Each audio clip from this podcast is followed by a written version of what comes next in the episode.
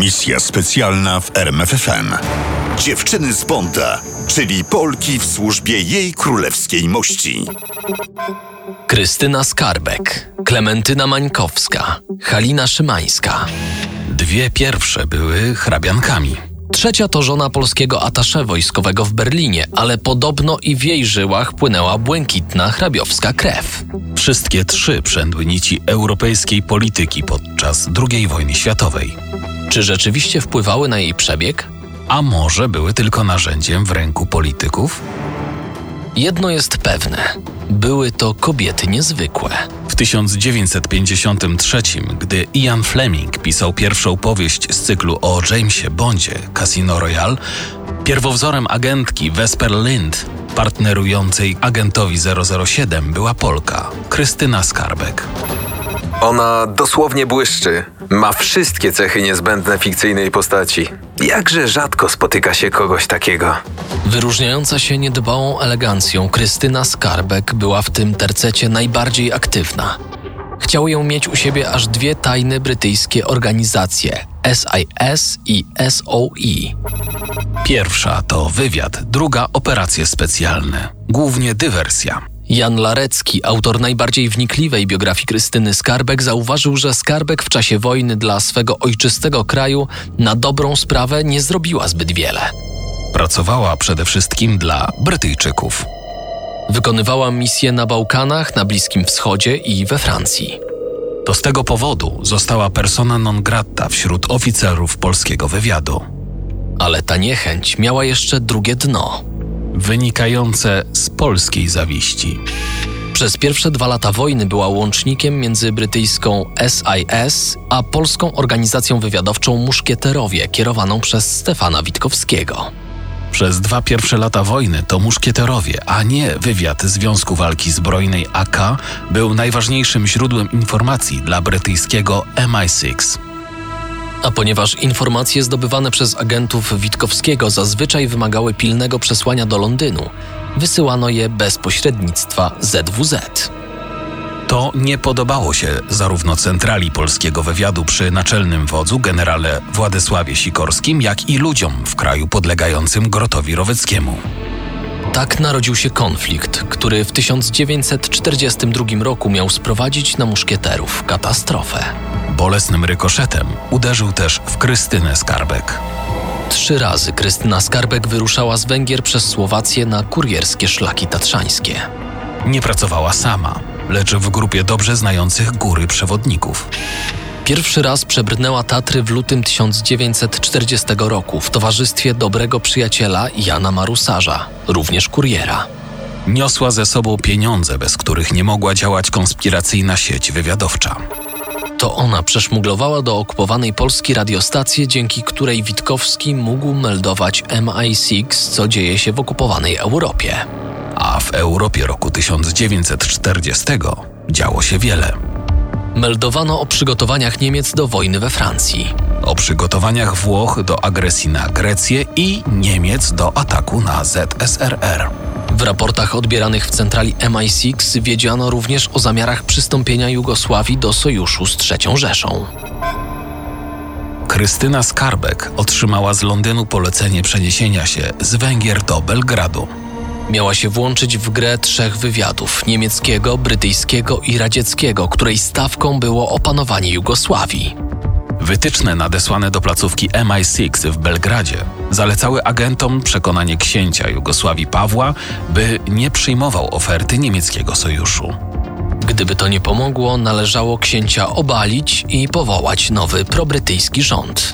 Jak się okazało, perswazje nie pomogły. 25 marca książę Paweł zgodził się przyjąć propozycję Adolfa Hitlera. Dwa dni później został obalony przez generałów armii jugosławiańskiej działających według wskazówek brytyjskiego wywiadu. Tajemnicę, jak duży wkład w przekonywanie jugosłowiańskich oficerów miała Krystyna Skarbek, skrywają brytyjskie archiwa. Można jednak założyć, że była ważnym, ale nie najważniejszym elementem brytyjskiej propagandy. Wspólną akcję MI6 i SOE w Belgradzie trudno uznać za udaną. Tydzień po zamachu stanu na Belgrad spadły bomby Luftwaffe, a Wehrmacht przekroczył granice Jugosławii oraz Grecji, i w efekcie Brytyjczycy stracili bazy wojskowe na Bałkanach. Misja w Belgradzie była również początkiem kłopotów agentki Skarbek. Dogoniły ją echa współpracy z muszkieterami Witkowskiego. Ponieważ oficerowie polskiego wywiadu przy naczelnym wodzu oskarżali Witkowskiego i całą jego organizację o współpracę z niemiecką Abwehrą, ten zarzut spadł również na Krystynę Skarbek. Mimo braku jakichkolwiek dowodów, przez dwa lata nie dostała z centrali MI6 żadnej misji do wykonania. Przez dwa lata ta aktywna kobieta wiodła monotonną egzystencję w kurortach Bliskiego Wschodu. Ale takie życie jej nie odpowiadało. Wróciła do łask w 1944 roku. Wówczas wykonała kilka misji we Francji. Wysadzała mosty, ratowała aresztowanych przez okupantów oficerów francuskiego i brytyjskiego wywiadu. Ale jej marzeniem była misja w Polsce. Zabiegała o zgodę u Brytyjczyków. Churchill nie zamierzał jednak ryzykować utraty swojej ulubionej agentki. Kiedy wreszcie przystał na prośby, była jesień 1944 roku. Potem przyszła ostatnia zima wojny, a do Polski weszła Armia Czerwona. Misja, w której miała uczestniczyć Krystyna Skarbek, została odwołana. Po wojnie zapomnieli o niej jej brytyjscy przyjaciele. Polskich nie miała. Odrzucona na margines przez jednych i drugich, musiała radzić sobie sama. Nie potrafiła. Pracuję w biurze, którego nie lubię. Widoki na przyszłość są dosyć marne. Naprawdę żałuję, że nie zginęłam podczas wojny. Ofiarą niezasłużonej zawiści padła nie tylko Krystyna Skarbek. Dopadła ona również mniej znaną agentkę Klementynę Mańkowską. Klementyna Mańkowska nie tyle została zwerbowana, co sama zgłosiła się do pracy w wywiadzie. Wysłano ją do Francji na wybrzeże atlantyckie. Anglicy potrzebowali wiadomości z całej okupowanej Europy, a skoro nie mieli swoich szpiegów, korzystali z cudzych. Klementyna potrafiła zapanować nad umysłami i sercami niemieckich oficerów. Pełniła rolę tłumacza w trudnych rozmowach między bretońskimi autochtonami a germańskimi najeźdźcami. Szanowano ją. Nie kryła przed nimi polskiego obywatelstwa. To oni kryli ją przed swoimi przełożonymi. Wyniknęła z tego niemała afera, kiedy sprawa się wydała. Mimo, że ciągnięto hrabinę Mańkowską na przesłuchanie aż do Paryża, nie ona była winna i nie ona podlegała karze. Lecz najważniejszym Niemcem zwabionym urokiem Mańkowskiej był doktor Walraff Hans Alexander, oficer Abwehry. To on złożył jej propozycję pośredniczenia w kontaktach hitlerowskiej opozycji z Brytyjczykami. W porozumieniu z polskim wywiadem przyjęła tę propozycję. Pozornie, ale tylko pozornie. Została agentem Abwehry. Kilka telefonów jej nowych niemieckich protektorów otworzyło Mańkowskiej gabinety MSZ. Dostała dwumiesięczny staż i dostęp do jawnych i tajnych informacji, głównie tych, które dotyczyły agresji niemieckiej na ZSRR. Było lato 1941 roku. Podczas tego stażu trafiły na jej niewielkie biurko tajne dokumenty dotyczące eksterminacji Żydów. Wierzyłam, że w sercach najgorszych można znaleźć odrobinę dobra, choćby nawet głęboko ukrytą. I nagle moje przekonania zachwiały się. Są zatem naprawdę ludzie źli? Po skończonym stażu i przeszkoleniu przez Abwehrę wyjechała do Anglii. Wiosną 1942 roku. Okrężną drogą przez Francję, Hiszpanię i Portugalię. Na wyspy zabrała ze sobą walizkę przygotowaną przez muszkieterów, w rączce schowano mikrofilmy ze zdjęciami niemieckich baz nad Zatoką Biskajską w okupowanej Francji.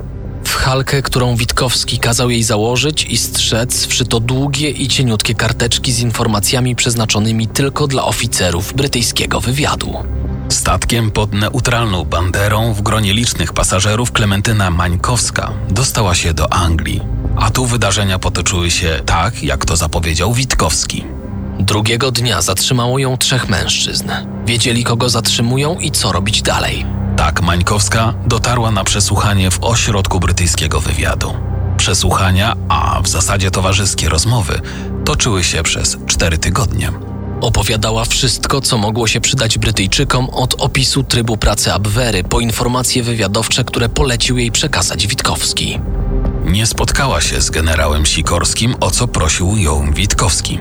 Już podczas przesłuchań brytyjski oficer radził jej jak najszybciej wyjechać z Londynu. Przestrzegał przed niebezpieczeństwem grożącym ze strony polskich oficerów zawistnych o sławę otaczającą muszkieterów. Kiedy to samo ostrzeżenie powtórzył jej generał Kazimierz Sosnkowski, nie wahała się dłużej. Spełniła swoje zadanie. Wprawdzie nie udało jej się rozwinąć kontaktów między MI6 a niemiecką opozycją kierowaną przez admirała Canarisa. Dla niej priorytetem były rozkazy Witkowskiego. Te wykonała.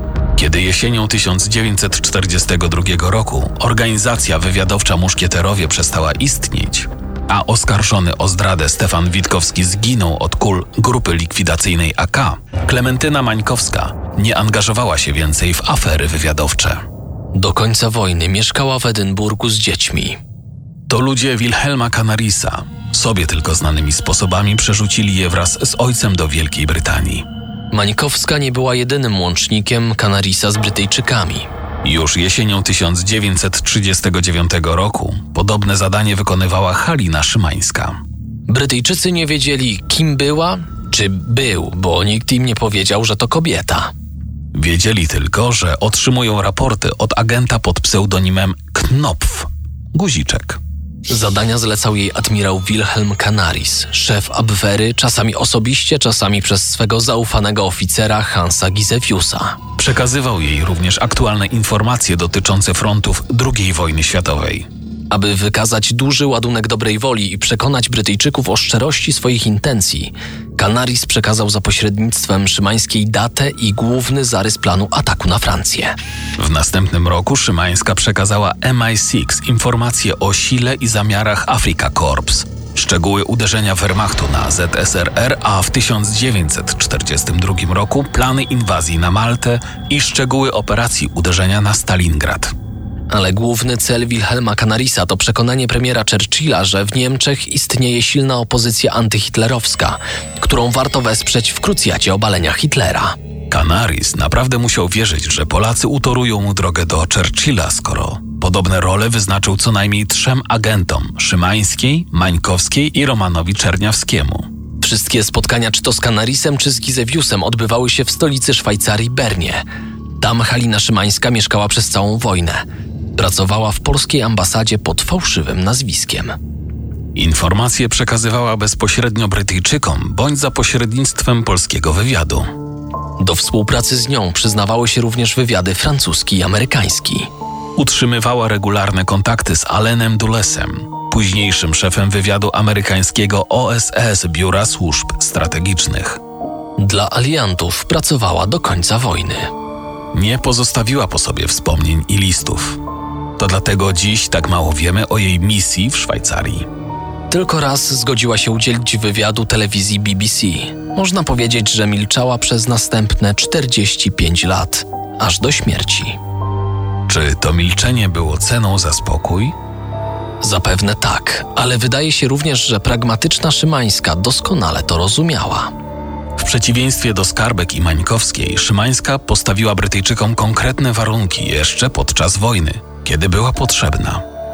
Zażądała brytyjskiego obywatelstwa dla siebie i dzieci oraz zagwarantowania emerytury wojskowej. Warunki te zostały spełnione.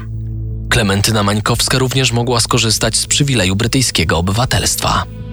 Z taką propozycją wystąpił sam Stuart Menzies, szef MI6. On też uznał, że za swoje zaangażowanie w czasie II wojny światowej należy jej się Order Świętego Jerzego. Na uhonorowanie Mańkowskiej orderem nie zgodził się generał Bur Komorowski. Również on nie wyraził zgody na przyznanie jej obywatelstwa. Czy była to zemsta za przynależność do muszkieterów i pracę dla brytyjskiego, a nie polskiego wywiadu? Po wojnie Klementyna Mańkowska wyemigrowała do Konga.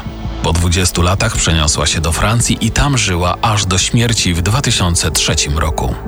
Wyjazd do Konga zaleciła Mańkowskiej przyjaciółka, Krystyna Skarbek.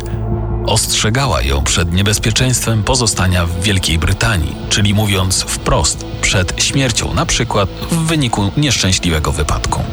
Krystyna Skarbek również zamierzała wyjechać. Nie zdążyła. Zginęła od ciosu nożem 15 czerwca 1952 roku. Tajemnicę tej śmierci omotało mnóstwo teorii spiskowych. W których jedną z ról odgrywał sam Ian Fleming, twórca Jamesa Bonda. Czy przyczyną śmierci hrabianki Skarbek były zawiedzione nadzieje impulsywnego kochanka, czy brutalna ostrożność MI6? Nie wiadomo. Tajemnica śmierci Krystyny Skarbek, kobiety, która wiedziała zbyt dużo i nie chciała milczeć, jest zapisana w aktach brytyjskich archiwów. A to oznacza, że zostanie tajemnicą na zawsze. Misja specjalna w RMFFM. Na tropie największych tajemnic historii.